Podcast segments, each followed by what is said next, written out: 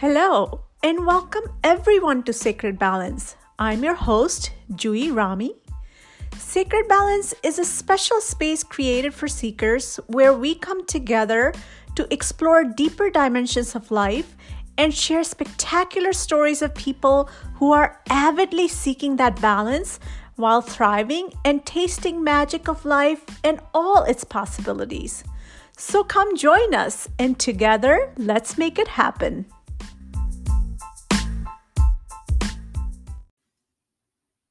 This week on our Sacred Balance podcast, we have a mother son duo celebrating their beautiful bond and their love for Sadhguru. Shelley Thomas is a French professor at the Middle Tennessee State University. She's also the founder and director of the Center for Accelerated Language Acquisition. CALA also offers Isha Hatha Yoga classes as a part of its stress management program for teacher training, which is open to the community. Rishi Purcell, Shelley's son, after being a troubled youth in his early teens, has been deeply inspired by his mother's footsteps and has blossomed into a yogi with a certified Isha Hatha Yoga teacher training. This dynamic mother son team sets a fire not only during our conversation, but creates magic on many levels in their community by offering tools for well being and making the world a better place.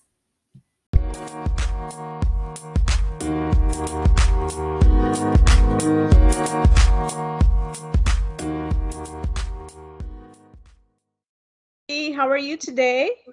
Hi, Jui. Hi, Great. Jade. I'm good. Welcome. Welcome both of you to our Sacred Balance podcast. We're so, so excited to have you and so grateful to you both that you made some time for us this Saturday afternoon to chat with us. And uh, so looking forward to this. So, welcome again. Well, thank Thanks. you for inviting us. It's cer- Yeah. certainly our pleasure here at Sacred Balance. To to get us started, um, you know, we all grow up in our own way, and we come to life in our journey. And, and in that path, we meet so many people, and so many things happen to us. And on a spiritual path, we meet a lot of cool people and we evolve and we grow and we learn and a lot of people have an impact on our life so to to really bring that aspect in focus today i would like to know Shelley f- from you first because you are mother of rishi and um, because of your experiences and what you had going on you know, bringing up Rishi as a child and everything that you faced um, in that. How did you discover spirituality, spiritual path, and how did you find Sadhguru first? Can we start Uh, with that? Sure, that'd be fine. You know, as a typical Midwestern American, I was Mhm. raised in a church, but I would say um, after marriage and divorce, uh, then I became a more serious seeker. Mhm. And one of the things that I did was I joined an art studio in Nashville. It's called Art and Soul. And uh, the woman who happened to uh, be the director of it uh, tried to help people work with art and therapy and tried to help them uh, discover them themselves on the interior. Mhm. Well, what I didn't know was um, I had never heard of Osho, but she had been a follower of Osho, Mhm. and uh, and and she had also, you know, eventually in 1997 been with Sadhguru. Yeah. So I remember the day that she came back from her first uh, workshop with Sadhguru in 1997. She Mhm. came back and she emailed everybody, and she said, "You guys, I've there's a Vanderbilt has in, invited a real guru. I just learned some practices with him. He's the real thing. I know what I'm talking about because I was a, uh one of the sannyasins for Osho, and you've got to go to him." Yeah. Well, um, I was busy with my career, Mhm. um, and Rishi was still young. I think he was like six or something like that. And it wasn't until um, many years later when he was 14 and uh, we began to have, you know, um, a tense relationship over stuff like um, the kind of people that he was hanging around with, um, doing drugs, um, not participating in school the way that you know I thought he should. When that type of tension rose to a certain pitch, mm-hmm. Um, I remember reading um, uh, autobiography of a yogi. Mm-hmm. I, I, suppose it was because Aranima suggested that uh, it, it might be helpful to go to Sadhguru. So I read that and I did get more interested. So when he was 14, uh, I searched out one of his um, seven day programs, which was uh, that was in 2006 in Atlanta. Mm-hmm. I was 50 years old and uh, I went and came back and I told Rishi and his dad, um, you know, this is what I'm going to be doing. This is uh, I I need to have uh, have this time private and quiet, um, and they both respected it. Mm-hmm. Now Rishi's dad is a philosophy professor, so he he knows about Eastern thought. Mm-hmm. And Rishi, he had given a book to Rishi Lao Tzu. Yeah. So Rishi had read about Eastern thought. So mm-hmm. they respected what I was doing, and I don't I don't know if you want me to continue, but that's how that's yeah. how I got. No, please continue. I would like to know a little bit oh, more about that. Sure. So I began. Uh, I did my practices every day, mm-hmm. um, and I would watch Sadhguru. It, at that time, he had only been recorded on VHS. Yeah. So I got my little VHS out and I put it in. And I remember Rishi coming into the sunroom one day uh, while I was watching Sadhguru, uh, you know, to ask me a question. Mm-hmm. And uh, he did a double take and he said, Who is that? Because, of course, he, I had never watched a guru on TV before. Mm-hmm. And I said, That's the gentleman that taught me yoga and meditation. Mm-hmm. And um, he listened for a bit. And this is now what I know what he said now. Um, mm-hmm. he was comparing Sadhguru to Lao Tzu, who was dead. Yeah. And he was surprised that somebody alive was talking about the same things that Lao Tzu was. Yeah. So every once in a while, he would come in and I would read him portions. I was reading one of Sadhguru's books also. Mm-hmm. And within six months, he asked if he could go to a program too. Wow. Yeah. Yeah. Without any, I had decided not to, I had decided just to focus on me. Mm-hmm. It's, and I, I give this analogy of the, the person sitting in the airplane you know, they tell you if your mask comes down, put yours on first before you put your child's on. So I didn't mention really anything unless, you know, Rishi asked. And of course, at that time, his name was Walker. Mm-hmm. Um, and uh, so he did ask. And I, I don't know if you want me to continue with that. Yes, please do. So he asked, and it was, we were, of course, his father and I were a little bit shocked at first because it, it would mean number one, we'd have to take him out of school for a week. Mm-hmm. And number um, the high school that he went to, um, he had already established himself as someone who wasn't interested in studies, who was hanging around with a certain group of kids. He had gotten detention several times. And so he had kind of a reputation. Mm-hmm. Um, and when we, so his dad and I went to the principal, we sat down and we just were very frank with her. We said, Our son wants to learn yoga and meditation from an Indian guru. Uh-huh she just looked at us and said, whatever works. Yeah. so that was huge. We were yeah. so relieved and we we couldn't go because we had to work. Um, we both teach at the university and Rishi signed up for the one in um, I don't I can't remember where it was. Can Rishi. yeah. Yes, go ahead.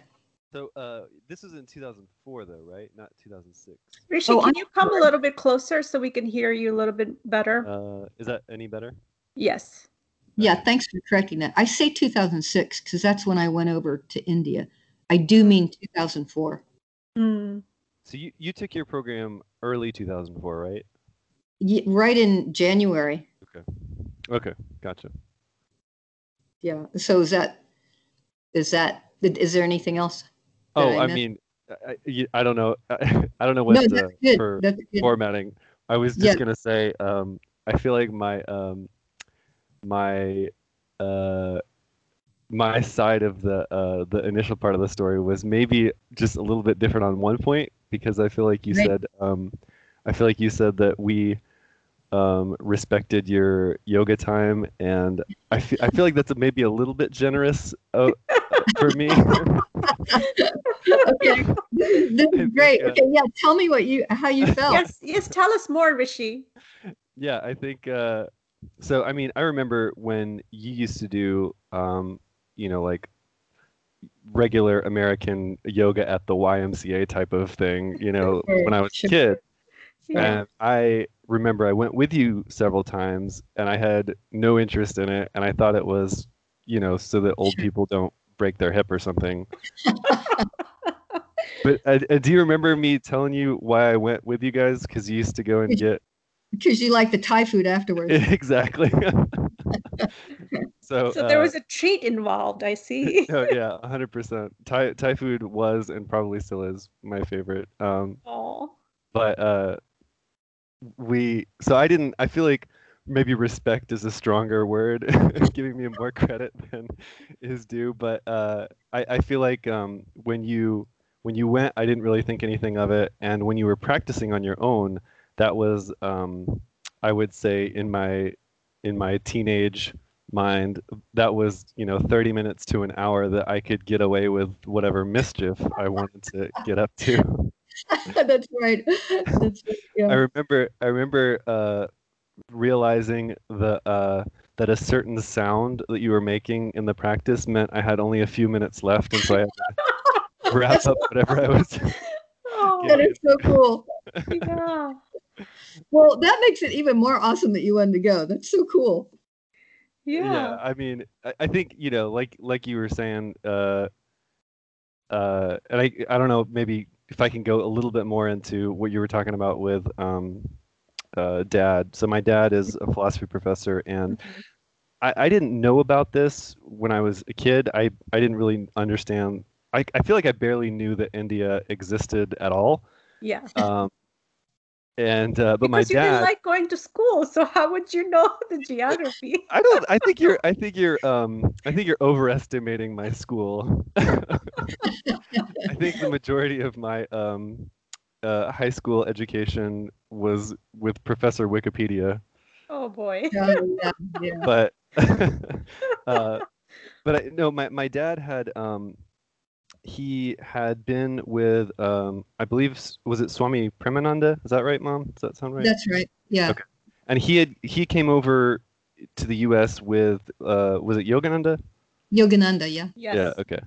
So uh, so my dad had been with like so my dad and my grandmother had went to uh, Swami Premananda's um, I guess temple or whatever it was and uh, he, when he was a kid he got initiated into some sort of practice um, I don't I didn't really know much about it um, but he wasn't practicing by the time you know I was a kid by the time I you know was a was a person Mhm.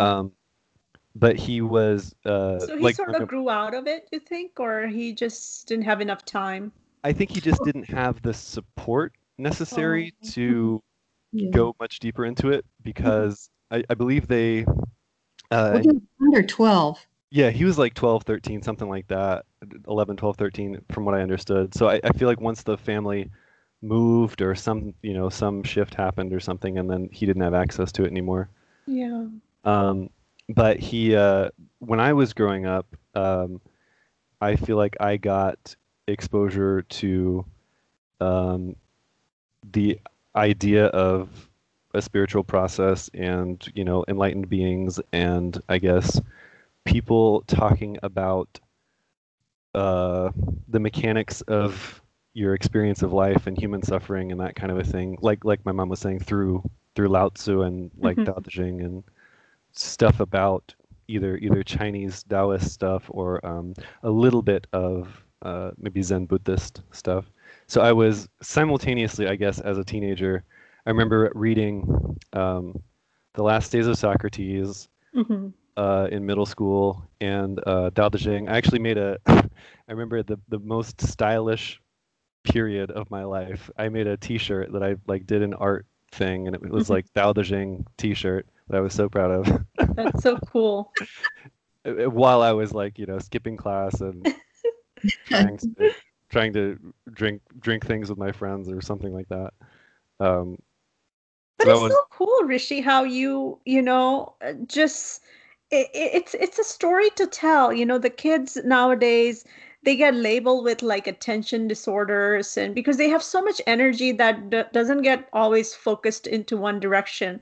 And how your mom being such a cool mom without even forcing you into this she kind of like made this happen for you. And then all the troubles that you were facing as a teenager and you know possibly drugs or bad company that or peer pressure. And right now like kids go through a lot more like cyberbullying and stuff like that you know if some parents are listening right now or even like you know teenager happens to you know click in right now and listen you know eh, that's a, your story is one to tell like how you can overcome all of those things and yoga can really transform your entire existence into a whole new possibility yeah Well, I- can I can I add a, a realistic story to this? yes yeah, go please go do go.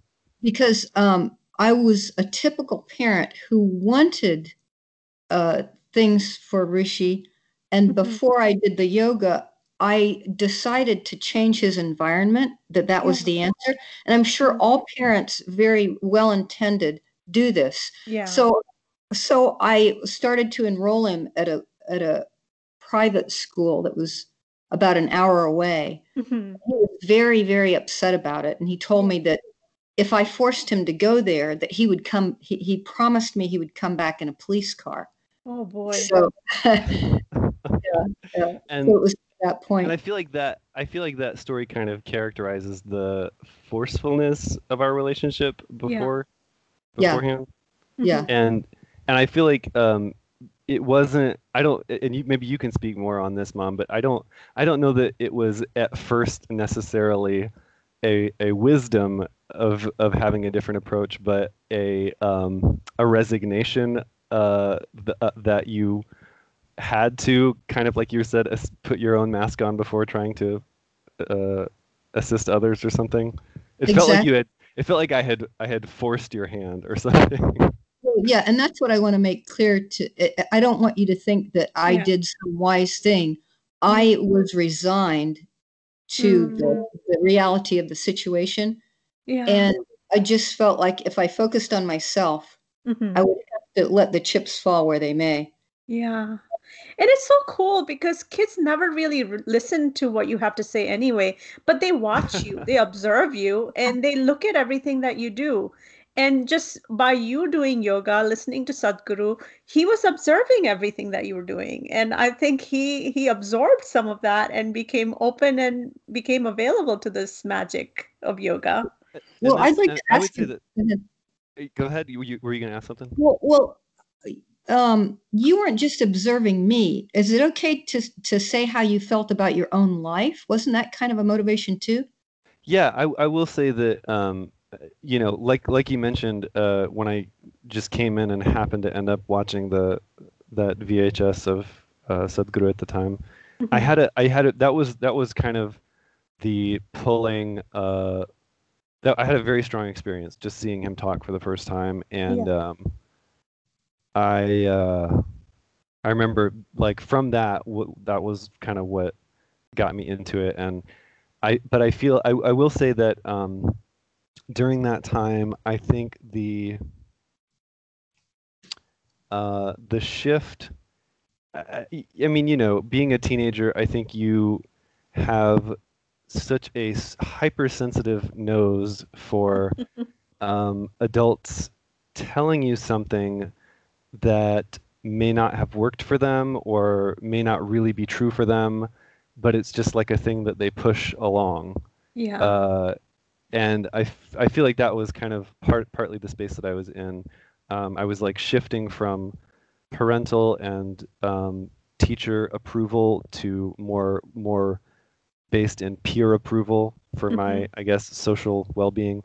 and um, I I feel like the uh, the shift that I that I can say that I, I feel like I noticed in my mom and you mom was that um, it seemed like uh, there was a certain genuine uh, genuine interest in what she was doing and there was uh, the the capacity to allow me to think for myself i guess came Mhm. across and was Mm.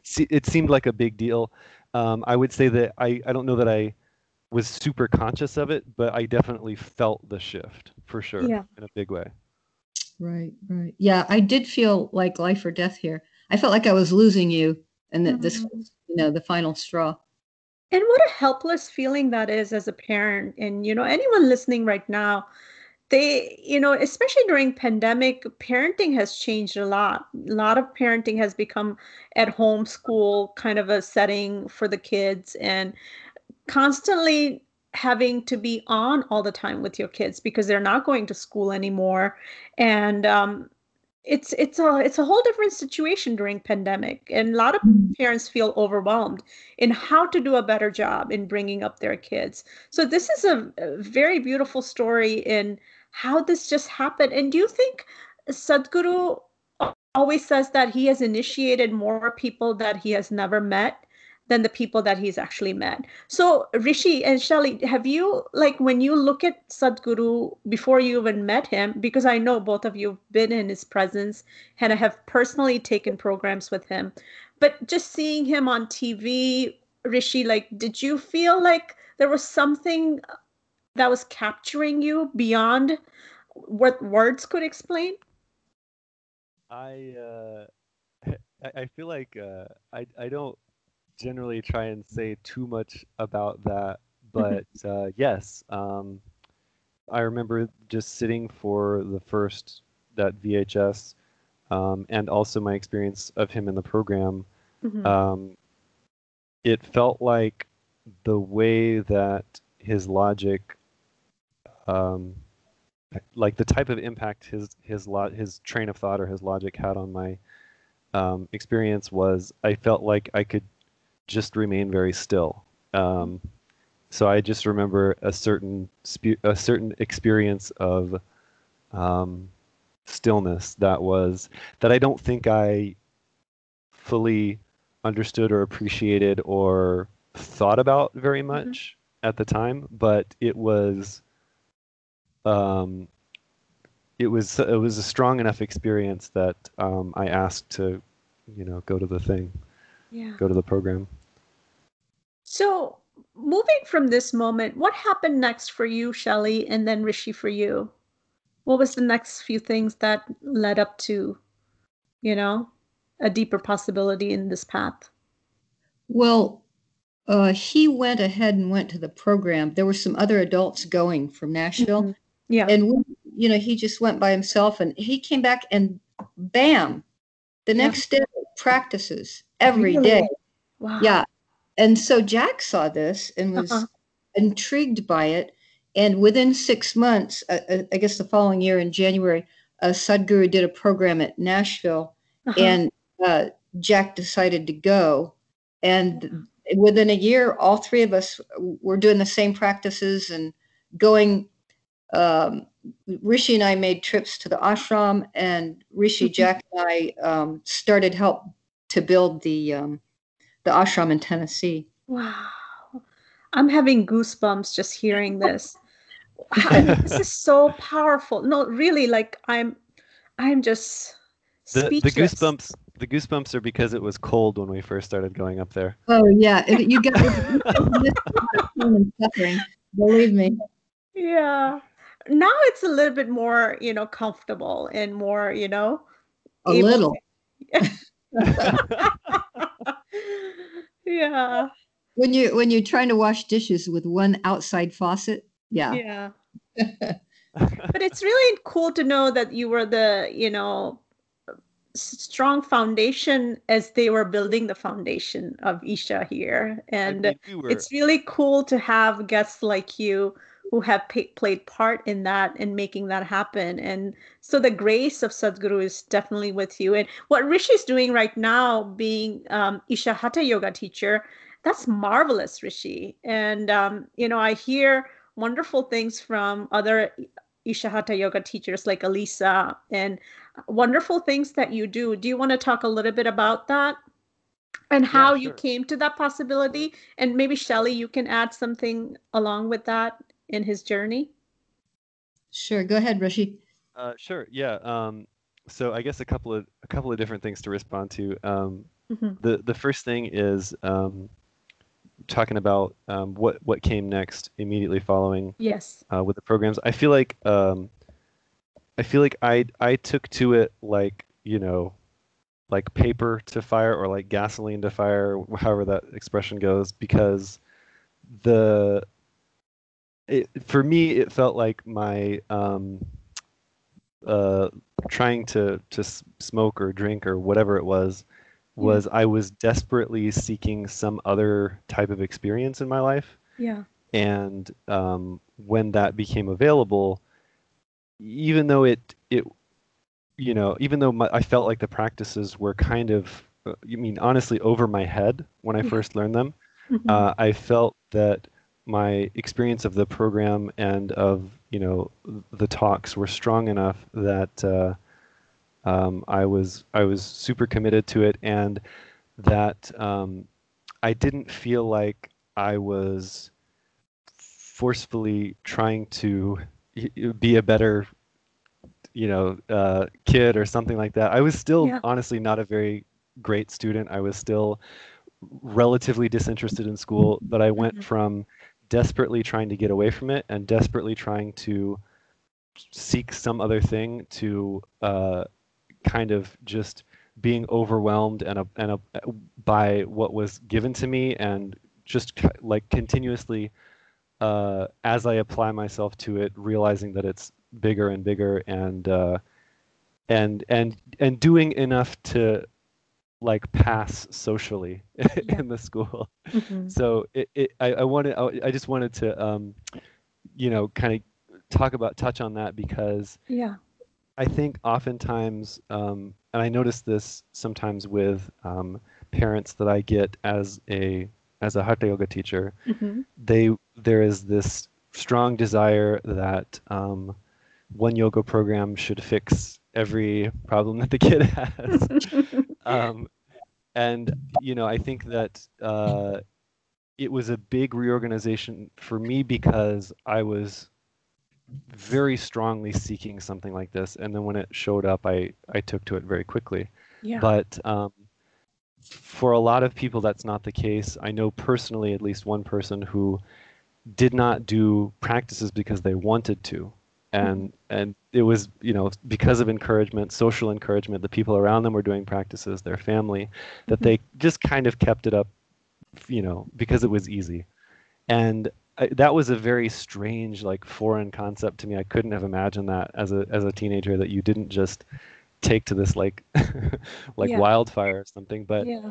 uh but for for that person um you know when uh when the when the proverbial shit hit the fan in mm-hmm. you know later in life as a college student or whatever they uh, were able to fall back they, they realized the significance of what they had been doing mm-hmm. um, so just just that I, I, I think that's interesting that um, you know it's it's effective in different ways um, yeah.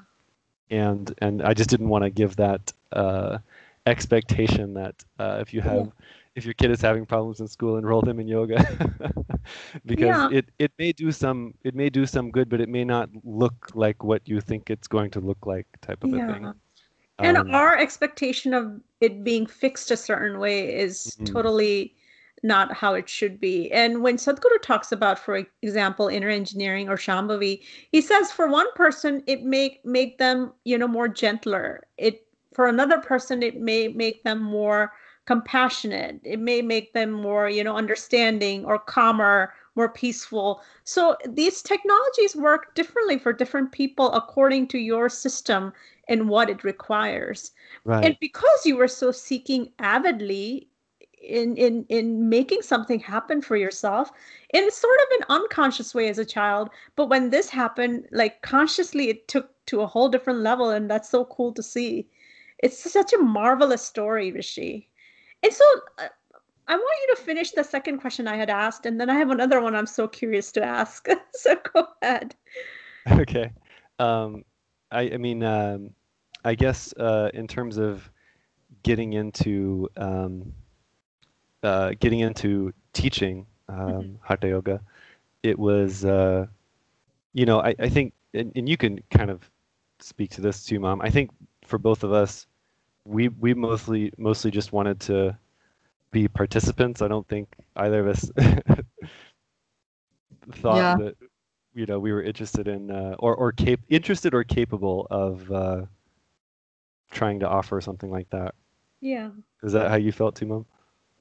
I, I really felt that way a lot because um, of how old I was. I was like mm-hmm. 61 when I did it. And it's not that other people haven't done it who are older than me, but mm-hmm. I didn't even start, you know, practicing real yoga until I was 50. Yeah. so I didn't think my body could handle it. Yeah. And so, uh, but has it been able to handle it? Do you feel it did, different? It did up to a certain point, and then I had um, back problems. But that's yeah. you know that's okay. I still yeah. do what I need to. Yeah, yeah. And uh, we had, um, I would say, uh, for for myself, I um, spent some time at uh, at the Isha Center. Mm-hmm. Um, I had another, I guess, speaking of people who had been with Osho that had been maybe a big influence on both of us. Uh, mm-hmm. I had one roommate who uh, was an older guy, and he had been with Osho for uh, a number of years, and he was my roommate at the Isha Ashram here. Mm-hmm. Um, marvelous guy, and he would always. Um, he had a very strong uh, BS detector, and uh, he would call you out uh, very lovingly, but also make fun of you and this kind of a thing. Mm-hmm. Um, but he uh, he he said something to me about like uh, he was he was a French guy. He said something like, "You know, Rishi, is this uh, I think you will be either a massage therapist or a or a teacher, a yoga teacher." And I was like, "No, no thanks. That's you know." I thought I thought that that's not going to happen. Yeah. But uh, he was right. Yeah.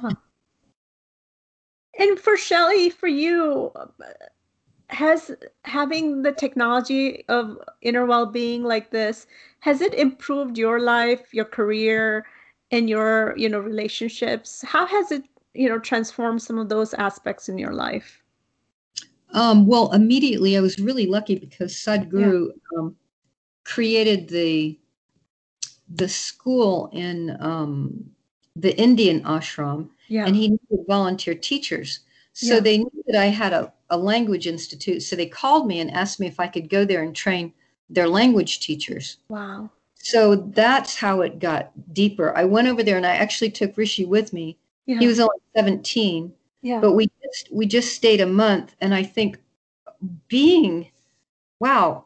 Yeah. Being in that atmosphere yeah. all the yeah, that was that was an amazing time. Yeah.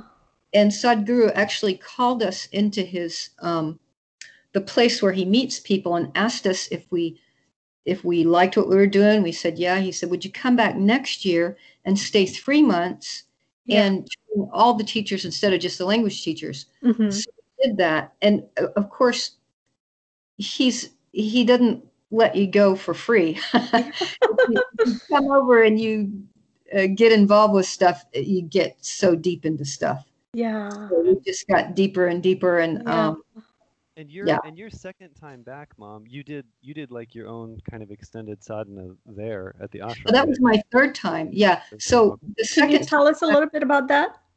Oh, sure. So the second time back was in 2007. First time 2006, then 2007. Then of course I went over there. There's my third time, Samyama. Yeah. Oh, wow. Um, yeah, and then the fourth time was for a private one month um, sadhana with Sadhguru, I mean, he gets a ma to come and tell you what the schedule is and stuff like that. So while he was about to do Anadi, uh-huh. this was the summer before he did Anadi in 2010. Yeah. And um, uh, so I rigorously, I Mhm. really seriously wanted to prepare my body so that I could be able to do Anadi with him. That that that would be three months with him, you know, in silence. And once again, I was kind of afraid for my body. But anyway, Yeah. while I was there, he he uh, agreed to see me for 15 minutes, Oh, wow. and I said I said I would really like to go to that, and you know, he just smiled and you know he didn't make any commitment or anything. But that uh, so to tell you how much all these practices just deeper and deeper and in my how did it affect my life well i would say rishi jack and i yeah. had a new focus in our family and our relationships yeah. and we, and i have a language although i teach at the um, university i have a language institute that trains um, not only that gives not only language classes but i train teachers in these methods Mhm. I made part of their training Yeah. um, yoga just so that they could learn to manage their systems. They're under a lot of stress. And Mhm. I would invite Rishi to come in. And eventually, after he finished his um, teacher training, he became the teacher at, at MTSU. Anytime, you know, anybody wanted to do that, I'll let him talk about that. The other thing is um, Jack, who's a philosophy professor, he started teaching more and more um, Eastern thought classes so that he could introduce the notion of yoga. And then he would invite Rishi to come in and teach yoga to his students. oh, that is so cool. Do you still do that, Rishi?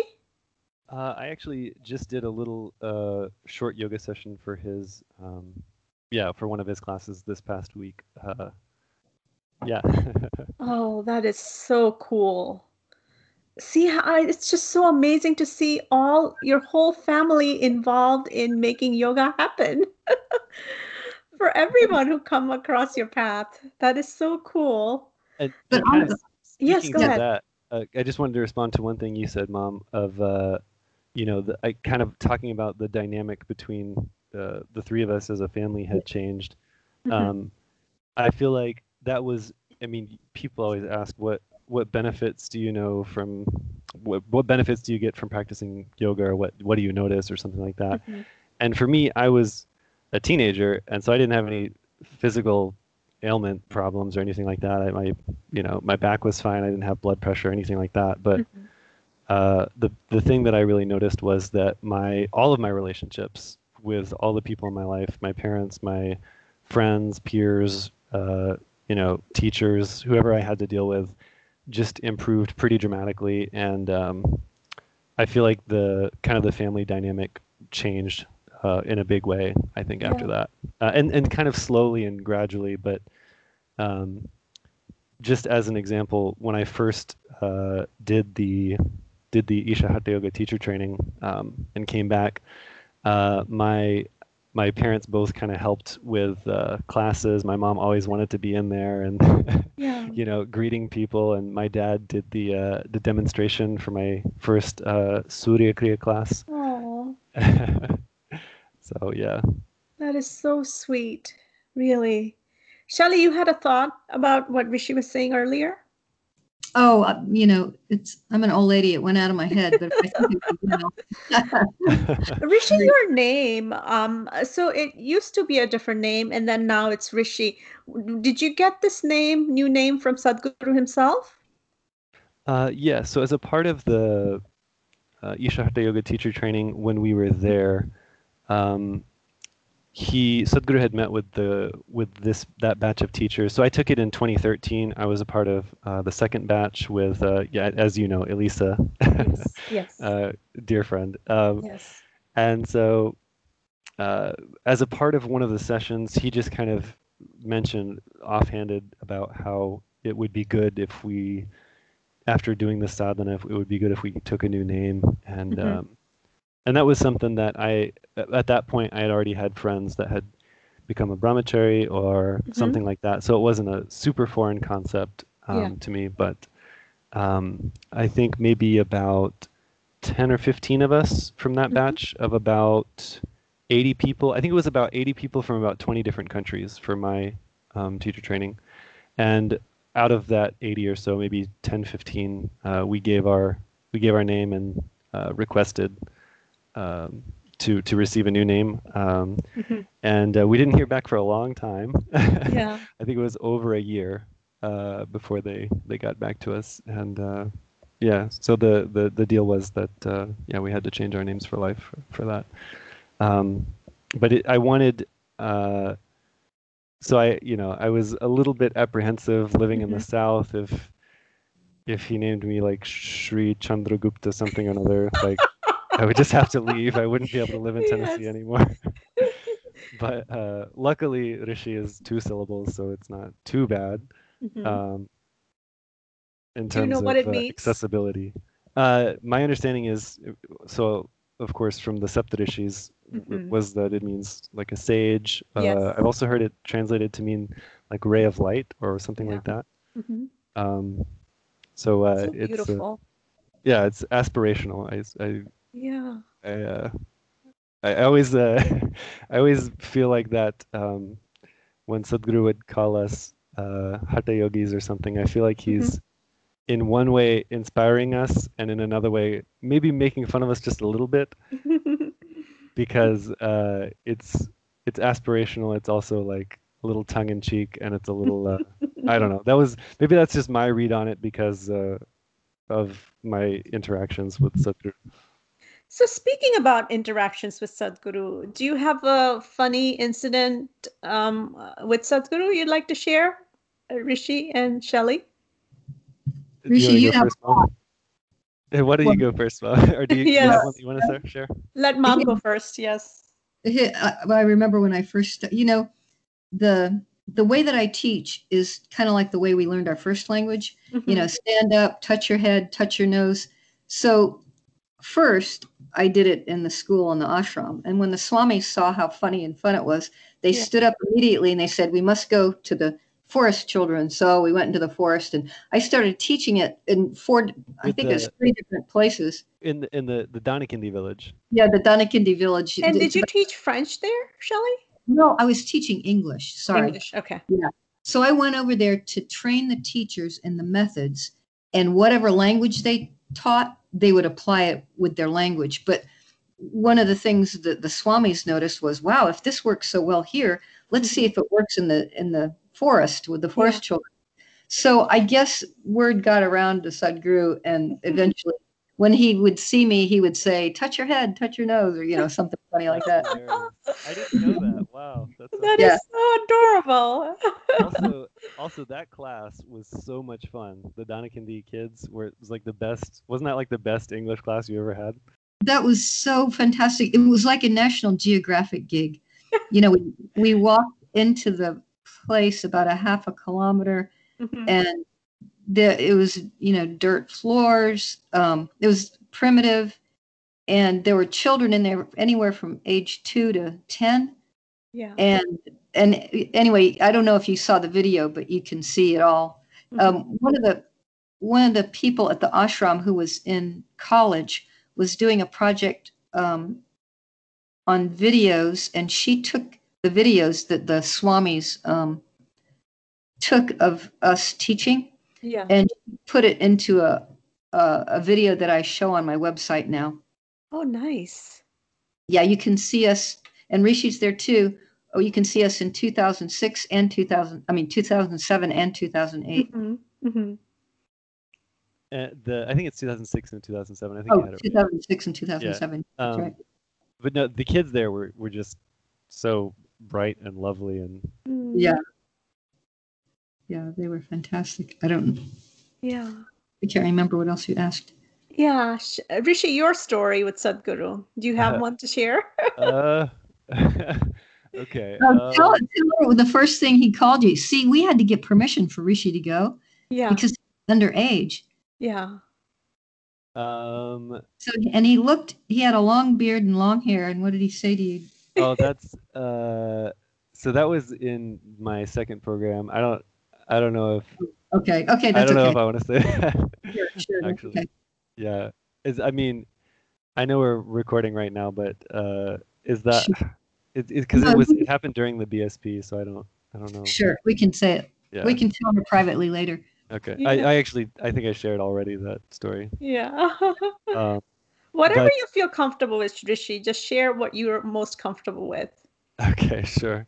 Yeah. Um, I will say, um, I, I guess a lot of my interactions with Sadhguru have been um, very, very much like he. It's playful, and he's kind of making fun of me, and I just respond really well to that. Mhm. I uh, I've noticed that I just spark up and everything opens up, and uh, uh, so one there was one um, instance uh, at the at the Hatha teacher training um, where uh, there was like an in the lap of the master program Uh-huh.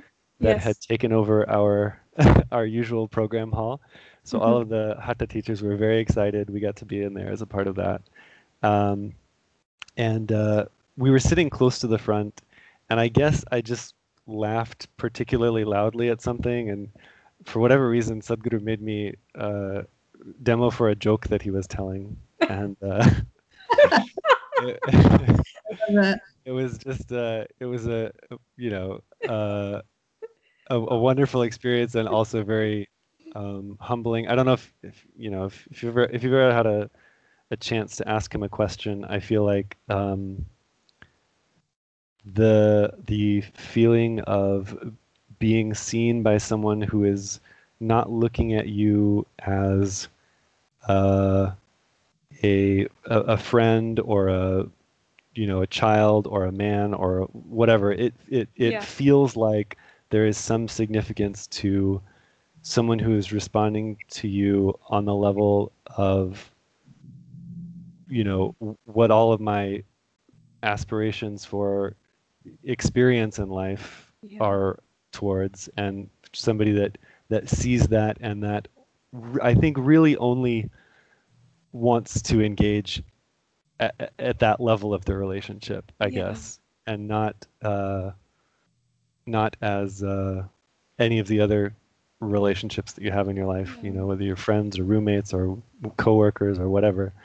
Um, and I feel like uh, I just have I have the I've had uh, the blessing of being able to have that you know very brief interaction a few times yeah. and uh, and it's luckily it's been you know kind of funny a funny story or something a couple of times that's all yeah.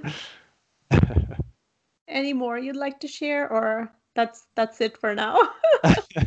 um, I remember the very first. Uh, okay, actually, no. So this is this is something that will that will include both of us. I was when I was volun- volunteering for um, my dad's program in Mhm. Nashville. Uh, he took Shambhavi, and I was uh, I was on the ushering team, and uh, me and one of the other volunteers we used to just sprint, run all the way down to check on the the volunteer or the participants and run Yeah. all the way back. And we had so much fun. I was like 16 i think at the time. Yeah. and uh, i remember when we broke for uh, i think we broke for lunch one time hmm and i believe you mom i believe you had written him a letter or oh, God, something. Yeah. and so i was just walking beside him. This is a program we had like maybe 400 people or something like that volunteers and participants maybe Mhm. something like that. And uh, i just i was just walking to the thing and i just looked up and i noticed i had to be I happened to be walking right next to him as we were going to the dining. Hmm and uh, he said what? Don't freak out on me. And uh, he said uh, something like you know you should finish your school. And uh, something about you know don't don't freak your mom out or something you finish your school something like that. I don't remember Yeah. what it was but it was uh i think uh yeah the, the don't freak out was the was the funny part to me. And uh, i don't think i i don't think i uh consciously took that as like a mission statement to finish my school but i think uh i think i by the time I had uh, just started to do the practices, I had cooled down on my resistance to school, and uh, so, I think that my my maybe just passing on, in high school was uh, not not so much. Yeah, I don't know what to say about that. Yeah, that is so beautiful. and you know it, it's so nice to see your whole family has totally been like re-engineered with this technology. So it makes me curious like using the technology of inner engineering that we learned through shambhavi how do you rishi and shelley continuously engineer yourself to create the life that you wanted and mold it and you know the way you'd like it what do you think hun do you want to go first how do you keep creating that magic with inner engineering in your life? Is my question. Well, I, I think the obvious thing for me is I his grace is just coming through me however he wants it to. Yeah. And the practices are, as he's explained before, are, you know, it's like he's tending a garden. Mm. And he mm. says, if you just, you know, use the right soil and water it, and if we just do our part, you know, the grace is going to come through and so many amazing things that I that I could never even pretend to hope to do have mm-hmm. happened. Yeah. And it's uh, it's just uh Can you give us an example of of that in your life, Shelley? Yeah, I you know that what a, a long time ago when tsunami hit yeah and it was clear that Sadhguru was friends with Al Gore. Mm-hmm. I went to one of the uh, provosts, which is like a vice president of the university, and I showed her a lot of the stuff about Sadhguru. Yeah. Um, I said, you know, this man is is friends with Al Gore. Don't you think it would be neat if we got a consortium together and had them speak at the university and talk about because at that time Sadhguru had actually invented a type of home for the people that were living on the coast so that if this uh-huh. happened again any you know he's got a, he's a brilliant engineer yeah so just and i tried to uh, tell her all the philanthropic projects he was doing and she mm-hmm. here's what she said oh we can't have somebody that looks like that speaking at this university so it was over with in short mm-hmm. shrift well mm-hmm. what what like 10 years later mm-hmm. it was right bef- it was while Rishi was at his um, Hatha teacher training program. Mm-hmm.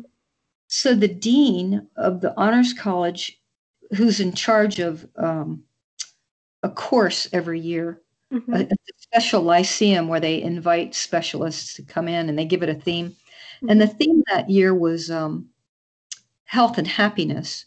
Yeah. And I'm a French teacher, but he came into my office and he said, Shelley, could you be one of our speakers this year?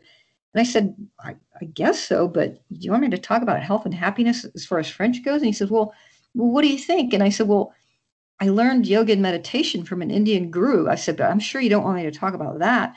And he said, mm-hmm. sure, yeah, I'd love that.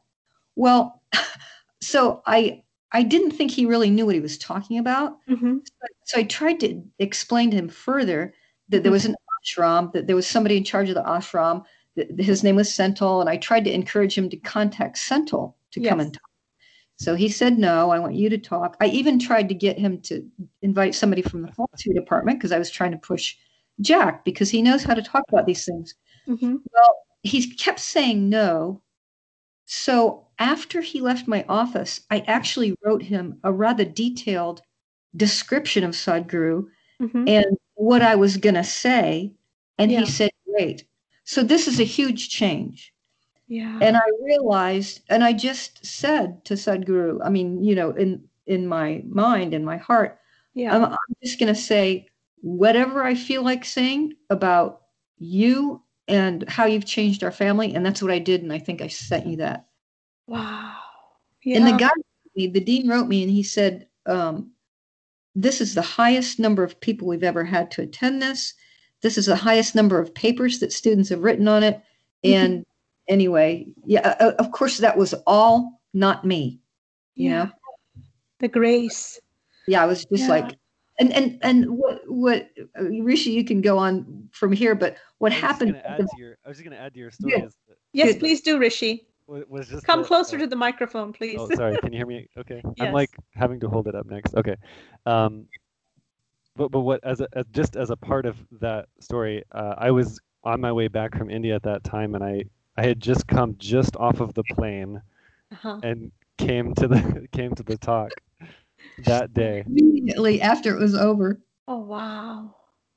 Yeah. And he and he got up and spoke. You know, the people started posing questions and I Uh-huh. just directed them. They they asked him, Rishi, tell us what happened. Oh, at, at that time your name was Stillwalker. Yeah. yeah. Wow, that's Yeah. astounding. Really. It is Uh, astounding. And there's so many other stories, but Rishi, what about you, huh? Yeah. After actually, Shelley, you can add one more story, and Rishi can think of one as as you're finishing yours, if you want. Are you do you have something in mind? You mean of Any story that you'd like to share about the grace and you know these uh, mystical dimensions that come alive in our life because we're practicing this type of yoga, and we're including these technologies of inner engineering and and Sadhguru's grace in our life. Like anything that you see in your life that Just you want our listeners to, you know, yeah, I mean just the fact that I got through Anadi yeah, was was an amazing like physical and I've never felt so amazing. Um Mhm. that and then I went to you did that for 90 day program, right? With That was in 2010. And when Rishi Yeah. came back, I don't know, Rishi can speak to this. I, I, I just wanted to take it to them. I wanted to take my, my body and I just wanted to take advantage of everything Sadhguru had to offer. So I was like.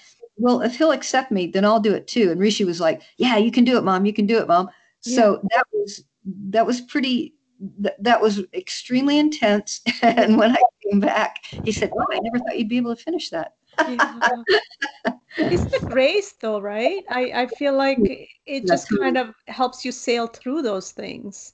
I mean, the fact that he would give me everything is grace. Everything, every desire for me to even do that is Yeah. grace. And he made it happen because you shared that and expressed that uh, right in front of Sadhguru to himself.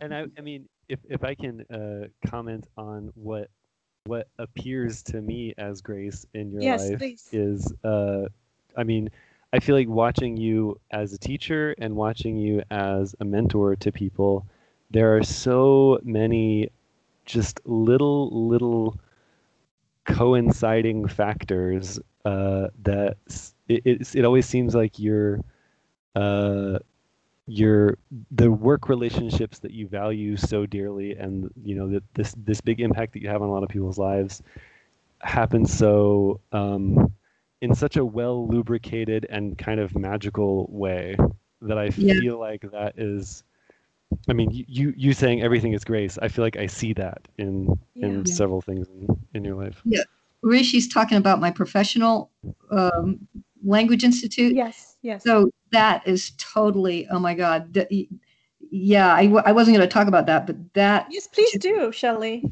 Please. I just mean one after the other. People, yeah. students coming to me needing training, people from all over the world writing me. I've been to India, China. This summer I went to Africa, you know, via Zoom. Yeah. Just the the relationships I have uh, are so beautiful and so Yeah. magical. Yeah, just like you said. A- and it feels like there is a different level of ease that you have in those situations now uh, to me it's than Exactly. than when you know when i was a kid it seemed like you had a lot more anxiety about that kind of stuff Exactly. Yeah, that's true.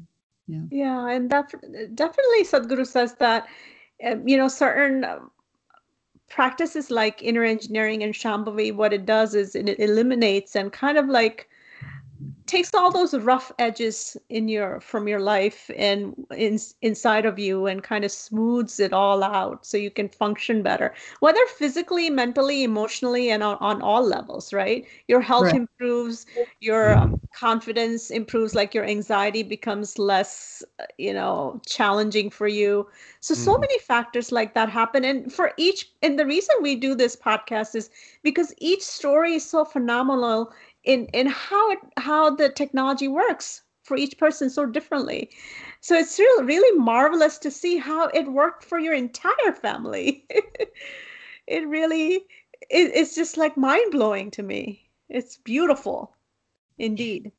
Thank you. Rishi, And- will have something to say add to that because we didn't Sure. really get to, to come over to you. no, no, it's I, I I think it's great. I like uh, listening, and I feel like some of this is stuff that my mom and I have talked about a little bit, and some of it's stuff that we maybe haven't talked about between each other as much. So it's it's a, it's a cool conversation to be a part of. Yeah, Um, I agree.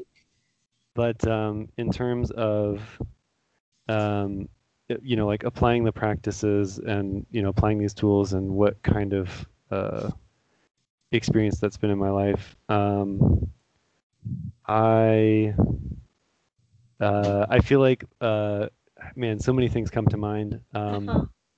I feel like I have been able to uh, avoid a lot of really stupid decisions that I probably would have made otherwise. Um, Mhm.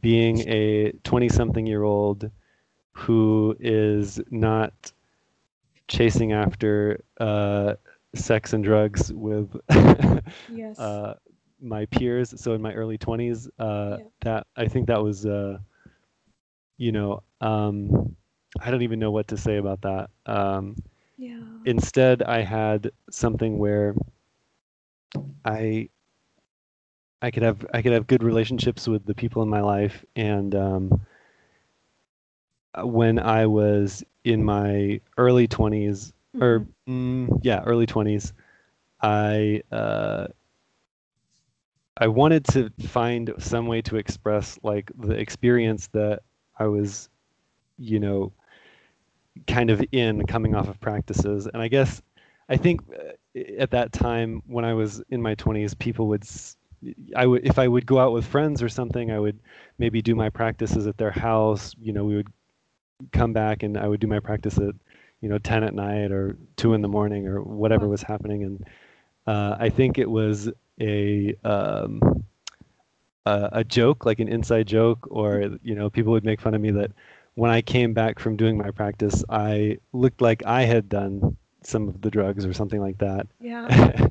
and um, because it was that it was that kind of experience for me. It was Yeah. um, a, uh, a, v- a- a- a pleasant and mystical and um, profound and and and this is something that um, I have always struggled with, uh, especially in high school when I was doing my uh, my shunya every day. I, I Mhm. had I had no way to talk about it, and so I just Yeah. didn't I didn't speak about it to my friends at that time, and it's something that has very slowly come to a place where I was able to coexist with them, where Mhm. I was able to do practices with them, Mhm. and then now in my so mid 20s to now now I'm now being 30 yeah. I feel like I'm getting better at um, sharing it in an unobtrusive and uh, genuine way. Uh, I hope, and um, and that's taken the form of, um, I suppose, uh, probably probably first um, with uh, poetry. Um, I started just trying to express what I was, you know, feeling during practices or, you know, program or something like that uh, with little little poems here and there, and uh, eventually um, getting to you know uh, share it as a teacher um, know, which is a very different thing. You know, it's a very organized. Mhm. Um, if you've ever been to any of the programs, of course, you would Mhm. notice that uh, yes. programs are very uh, very organized and um, uh, what to say uh, formal type of thing. Um, Yes. and properly, you know, yeah. executed. uh, yeah. and so I, I appreciate. Um, I I took the teacher training as a way to find a a supportive activity, like eyes open activity that I can do that that fits into my life that I can um, enjoy and use every part of myself to to work at it and um, and and to interact with people in the in the regular day world and that kind of a thing. Um, and Do you share your poetry, Rishi, when you teach Hatha Yoga? Like at the end of it, when you close? no, Is I that don't. something you do? No. No. I uh, I don't. I actually didn't used to really share it hardly at all to anyone. Uh, Uh-huh. We But- encourage him to. Please share, Rishi. We would love to hear about it. And if you if you're okay, I know I'd asked you this before, but if if you are okay, can you share a little bit of your poetry right now? If if Uh, you're yeah. comfortable. I can. Uh, let me just. Uh, I have it. I'm on my computer, so I can just uh, Okay. pull it up here now. Um, Well, you might want to add that. I think one of the one of the translations for Rishi is poet too. No, am I right? uh, you. Yeah, you could be. I, d- I don't know actually. Um, um, so at this point, I've written, I think, over 50 hmm or so poems. So, uh, Please share the one that's closest to your heart. Um, I guess feeling like, you know, this is uh, uh so for some reason I feel like this this conversation um makes me feel strongly about um the practice, like practice that I take in my life. Yes. Um, this is a poem that I wrote when I think somebody somebody asked me, somebody who was not in Isha, who's just a friend, there was some interaction where it felt like uh, they were wondering what I was or what the practice was or what I what what it meant to me or something like that. And it became like um I don't know. Quest. Yeah. Yeah, like it was, a, and so I I did my practice like the next day and uh, had this poem that kind of came out, and uh, so I don't know. This is just one that I saw Sure. my thing. So uh, this is called the the stone cutter. Suppose you're a stone cutter. Your whole life is with the stone. You work your apprenticeship, and it becomes your life. You make everything from you make everything from bowls to floors to temples. It is your daily work. It is your bread, your sustenance. It is your highest form of art and expression. It is your poetry, music, your life's breath. It's your everything. All your hopes, dreams, ambitions, struggles, joys, and loves happen through the stone. Now suppose one day the master stonecutter, who has taught you everything. One day he just takes you aside. He shows you the heart of cutting stone. Just with your hammer and chisel, you cut through the stone, through the world, through yourself, through the entire universe itself, and you make a small space, maybe just the size of your thumb. And you work and work and tend and care and create a small space for God to just come and sit, like a child leaving cookies for Santa. And for no reason at all, he just comes and sits with you. Not a man or a woman, not a bearded ghost in the sky, not a form or entity. God himself just comes and sits with you in all the impossibility of it all. You don't say anything. What's there to say? He doesn't say anything. What is there to say? You just sit there with him through this hole in the fabric of the universe, like sipping a nice cup of tea and enjoying the day, or sitting silently with a loved one as they pass on. Every day, twice a day. What to say mm. about it? Wow. That was so beautiful, Rishi. So beautiful. Thank you so much for sharing. I know it it's it took a lot for you to reveal this part of you. So we're grateful for you opening yourself up to this possibility and sharing your lovely poem with us. Sure. Truly grateful that you did that. sure, sure. Shelley, would you like to add something? Yeah. I- I'm sorry. I'm a little choked up. Oh, Me too. priceless moment. I'm so happy. Yeah. But this does me give me an opportunity to say something. You, you know how you just felt listening to that Yes. poem. So what I've noticed, and Rishi has, because of you know the physical ailments I've had, and, and because I forget things, Yeah. Rishi has um, retaught me some practices, and Mhm. we do Guru Puja in my house. uh, You know, before COVID, Yeah. every week uh, I have a sadhana room, Yeah. and that's the way I feel with him. I have to say. He feels like an older brother or a father. Um, in any case, in you know, in the spiritual sense, I feel uh, unconditionally loved. I feel the the peaceful vibration, Mhm. um, and I'm I'm so grateful. I, I you know, it's a, it's a parent's well, it's anybody's dream come true for to have a friend or a relation like this, and so I'm really yeah. yeah, really grateful, really grateful. This is so priceless. I mean, what you have created in your life and your relationships, and you know, the, the mother and son relationship is always so precious. But the yoga that you practice, you have taken to a, a whole different new level of possibility. Your relationship is at like a totally marvelous point, I see. Well, you know, Rishi- Rishi can appreciate the irony of this Yeah. because he knew my mother. I didn't have a real um, nurturing example of a mother, so I always Yeah. felt like I was not that ever.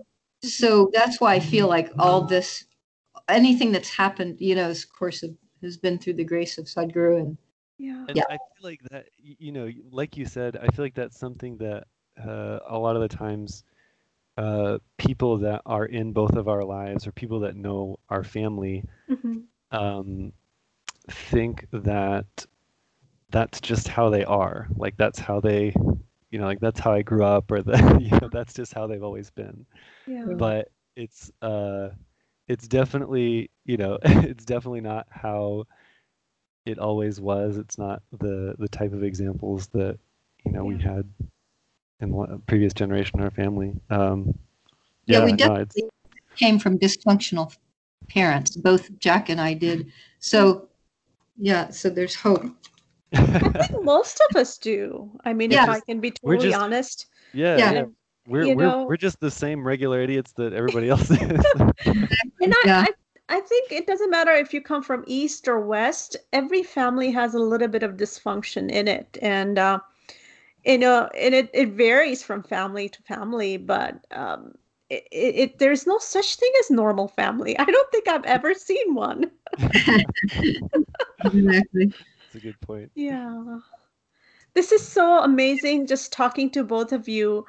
Before I end, um, I wanted to ask is there something that I missed to touch upon that you'd like to share that I haven't asked? I would love to hear more. I'm almost hesitant to close because I can talk to you for another two hours, but and maybe we can have you again. I would love that if you're Well- both open to it. Yeah. Um, I I don't have anything to say. I can't think of anything now, but just that you're that you're such a good interviewer, and I appreciate what you've what you've done here. Oh, thank you so much, Shelley. It means a lot to me. Um, we're growing and learning and evolving as we go, as this spiritual Yeah. journey unfolds for all of us. You know, that So I'm was, uh, truly excited for you, Rishi. I really, i- you're such a marvelous uh, Isha Hatha yoga teacher. And before I close, I was a little bit curious about this aspect. I've seen Elisa teach, and she has her own flair of how she teaches yoga. And it's very like soft and subtle and very, you know, she shows up as a mother almost. And uh, it's really sweet being with her in that space. Uh, and I've taken several classes with her. So I'm curious when you teach Rishi, like what is your style? How do you come in as a Isha Hatha yoga teacher? And ca- i- anyone who's listening right now who are who's sort of falling behind in the practices or maybe not have the discipline or maybe feel overwhelmed of like how do I do all the practices all the time? Or how do I manage while working from home or family or kids and do my practices? Do you have anything in that regard to share, Rishi, that you would like to add before we close? Um, well, I want to see how, as a hatha yoga teacher, you can kind of answer this Sure, sure, sure. for some of our listeners. I mean, first of all, for me, uh, you know, I have all of, all my friends are talking about how difficult quarantine has been, but yeah. I, it's been it's been a great vacation for me. like, my mom and I, I think we're both talking about this. Like my, uh, I'm able to do my my longer form asanas. I'm spending more time on it, and Yeah. uh, it's I'm, I can like go outside and do practices and Yeah. um, so I, in terms of uh, how to cope with difficult situations, I may not be the most relatable because uh, for on that regard. But in terms of, um, you know, I think honestly, I feel like uh, m- most of us, when we're playing the role of the hatha yoga teacher, um, we're just there for the class, and we try to relate to the person to the extent that it's needed for them to be receptive to the Mhm. class and and we just try and focus on that i think Mhm. um, uh, in terms of uh, uh, you know I, I mean i think i think i come across differently in different groups of people Mhm. um, in uh, you know i mean so uh, just as an example i've i've had classes in uh, the boys and girls club classes at the high school classes uh, at a correctional facility uh, college campuses and then of course um, you know traveling and teaching programs for the isha foundation Mhm. um, so it could be you know kids it could be uh, people who are in a correctional institution that uh, to be honest feel like people i went to school with or something. Um, but you know i think you you relate to people on different levels depending on what type of class they're there for and how they know you. Um, i think that people who are a little bit scared or intimidated to be in a class, I Mhm. try to connect with them with a uh, in a in a joking manner, uh, loosen them up and that kind of a thing. Mhm. Uh, for my sweet, really friends, sweet, Yeah. for my friends that that know me as a uh, as a ridiculous goofball in my personal life, Mhm. uh, with them, I'm free oftentimes to be, if, if it's something that they're really coming for, a program, there's some level of seeking in them, and uh, and they know me as you know whatever in a personal life, it frees me up to be as intensely in the process and in the program with them as Mhm. as I can, and uh, you know, so I think I think people um, you know, it's it, people's experience of the classes is different, and you know, every I think every to some extent every teacher Mhm. is plays a slightly different role in the class. I mean, I think not even just as hatha yoga teachers, even as you know, any any kind of teacher, I think does this to some extent. And what do you say to someone who's struggling to keep up with regular practices? You know, uh, I feel like I, I want to ask you this also, Mom. I think for for me, we the two of us have very different styles of practice, uh, where um, I definitely have gone through periods where uh, I was not as regular with the practice, Mhm. and I've never been, I would say, someone who has discipline with the practice. Um, for me, it's always been like now that my practice is happening very regularly, it's not because I have organized my life because that that hasn't happened. My my day may be going any which ways, and practice happens as this uh, usually kind of strong force that pushes other things aside. Wow. uh, it's not Yeah. a it, it's I, I feel like it's a it's a pull and it's a for me it's like a, a pull and um like a pull and a calling or Mhm. something like that that I I want to I want to attend to my experience again that I want Mm. to it, it, it, my practice for me feels like a very um very much an expression of my seeking. Uh, whatever I'm going through that day, if I'm having some type of difficulty, uh, if I if there's something that I really want to go to, but I would miss my practices, uh, and I and I don't go to that, and I instead do my practice. I feel like it just gets poured into it.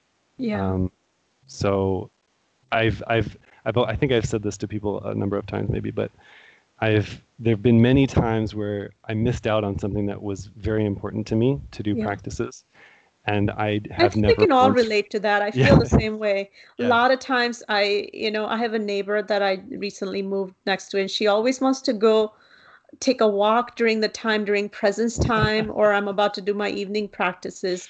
and I've yeah. often said no, and I would love to have more friendship with her, but I rather have that Sadhguru time, presence time, than go take a walk during that time. And So she some, just texted me before the interview, and I was thinking the same thing. Uh, but it's it's something where you know uh, it's happened to me several times Yeah. that it was something that I missed out on that I cared a lot about yeah. uh, that I did my practice instead, and I have never I have never regretted doing that, but I have regretted regretted it a few times the other way. Yeah, definitely. He gives you a lot more in that, you know, discipline and sticking with the practices than you would ever imagine. Um, there is so much to be said about what Sadhguru is. And I think sometimes in saying that, you would miss saying so much of it. Does that make sense? Mhm. So sometimes I feel like when it comes to me, I feel like I'd rather not say anything at all. But if you had to describe your inner engineering experience in one word, how would you describe it? Can we start with mom, uh, Shelley? Sure. Yeah. Yeah. Um, as Rishi was pointing out, we're completely different, Yeah. and it's fantastic to have all those people in your life. I'm, as he knows, I'm very disciplined, and my I'm very schedule oriented. And when I found this, I was just like, okay, my life revolves around this. End of question. Yes. So I always did my practices. And I guess the ironic thing, well, maybe it's not ironic, but eventually I I couldn't do like the all the asanas anymore. yeah. And having to give those up, it, it, it made me sad, but it Uh-huh. also, it- you know, you you have to, you know, um, the divine is in control. yes. I just went inside Uh-huh. and I found um, a level of um, devotion that I don't think I had before. yeah. I think I'm very um, discipline oriented, and I Mhm. think Rishi has always been more devotion oriented. Now I'm I'm getting more that way, and it's it's beautiful. I love it. Wow. So Yeah. you would say your inner engineering experience in one word would be what? Um,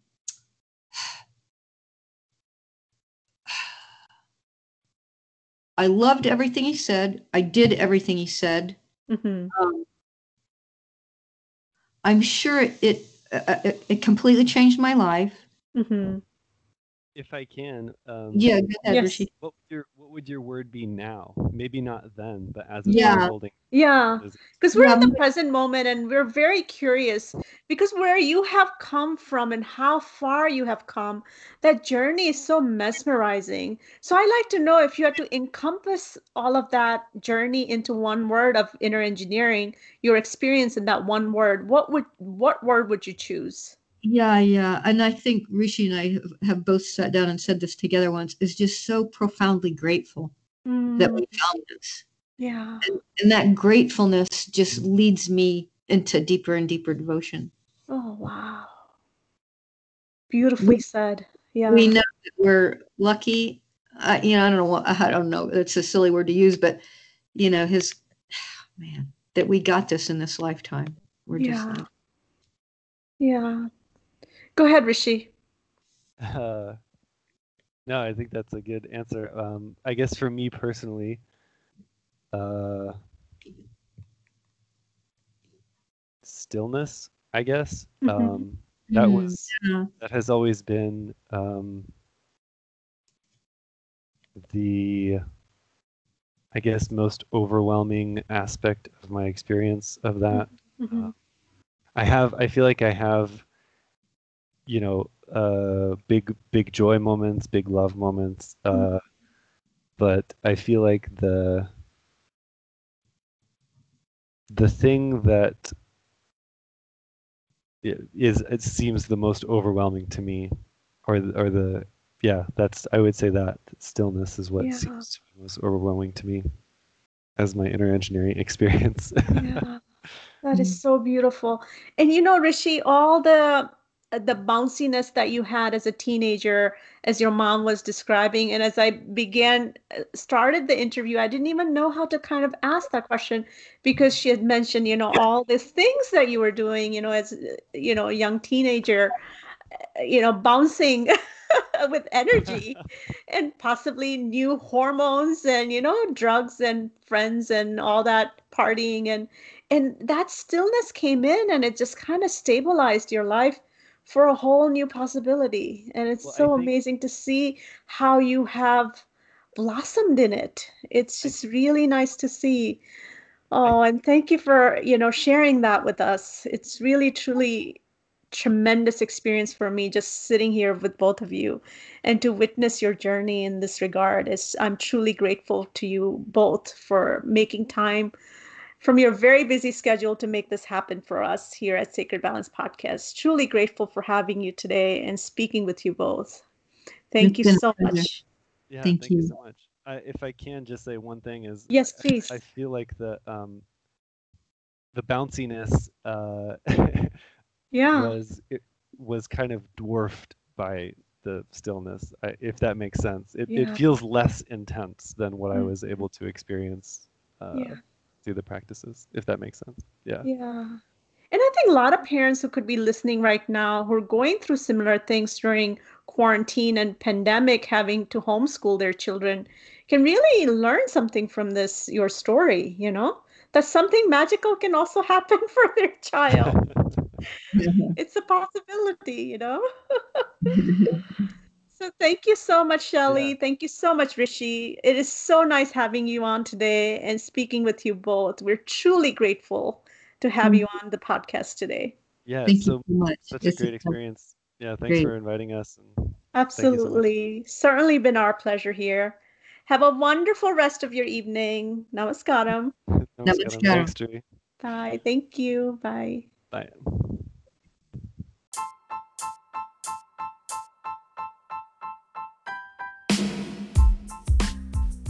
Thank you for listening to our show today. You can find out more about Sacred Balance, technology of inner engineering, our guest, and the topics covered from the show notes attached to the series and the episode. We would appreciate your balanced feedback on the ratings in the review section. Until next time, a world full of love, light, and laughter. Let's make it happen.